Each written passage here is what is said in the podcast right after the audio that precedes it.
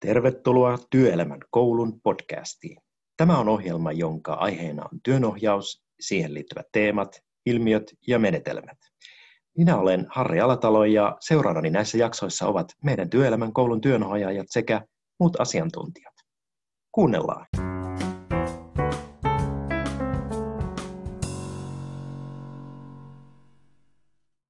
No niin, hyvät kuulijat täällä. Me taas Anninan kanssa olemme työnohjauksen perimmäisten kysymysten äärellä.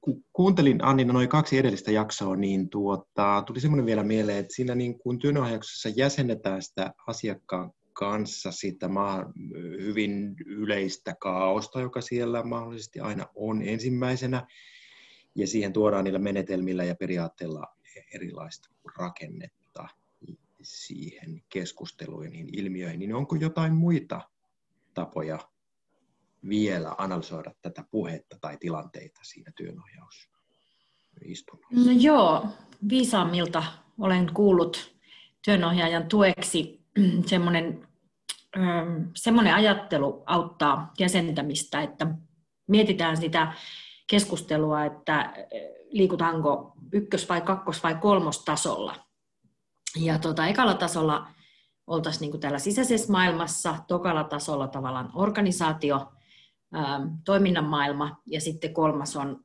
ulkoinen maailma, ihan niin kuin yhteiskuntataso. Joo.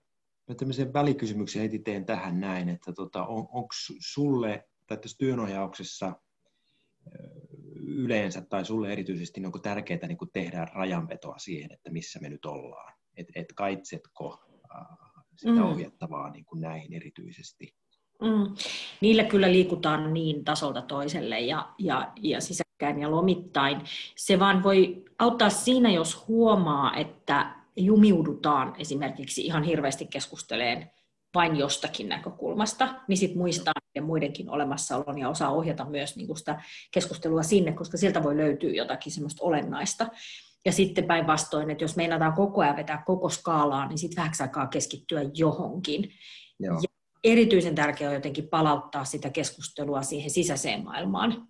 Että jos hirveästi puhutaan vaan toisista ja niin kuin itsen ulkopuolisista asioista, niin olennaista on se, että tuodaan se keskustelu siihen, että miltä tämä nyt just sulle ää, tuntuu, mitä tämä merkitsee ja mitä, tota, mitä ajatuksia sussa herää.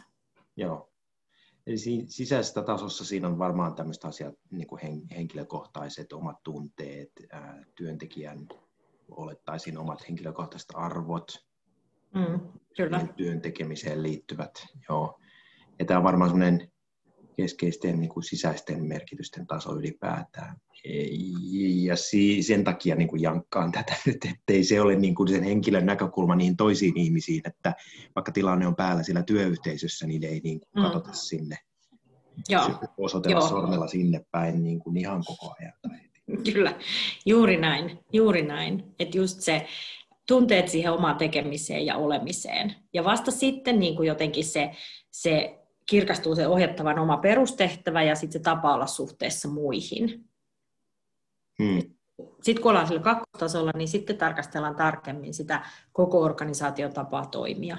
Joo. Ja tuottaa, tuottaa, tuottaa sitä, sitä, mitä sen organisaation tehtävä on tuottaa, minkälaista palvelua, ja sitten minkälaiset tavat siellä on rakentaa suhteita. Ja, ja siellä on kaikki nämä työskentelymallit, ja se semmoinen niin kuin kehittymistarve esimerkiksi usein liittyy sitten just sen oman sisäisen kokemuksen ja sitten näiden ulkoisten rakenteiden yhteensovittamiseen. Joo, kyllä.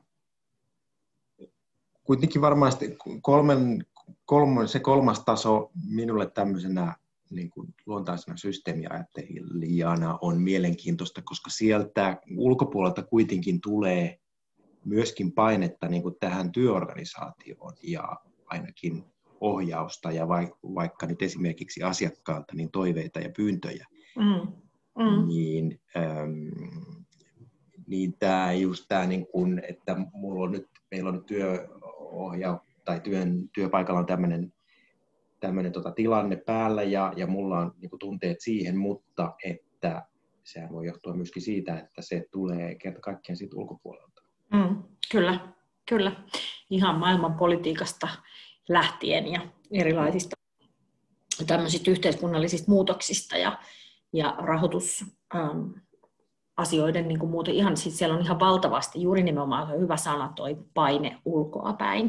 Mm. Ja miten se sitten vaikuttaa yksilöön ja onko siellä organisaatiossa esimerkiksi ollut aikaa pohtia niitä, niitä asioita niin kuin yksilön näkökulmasta, niin tämä on nyt se työohjauksen paikka, että työnohjauksessa pitää ehdottomasti olla aikaa sille yksilön näkökulmalle.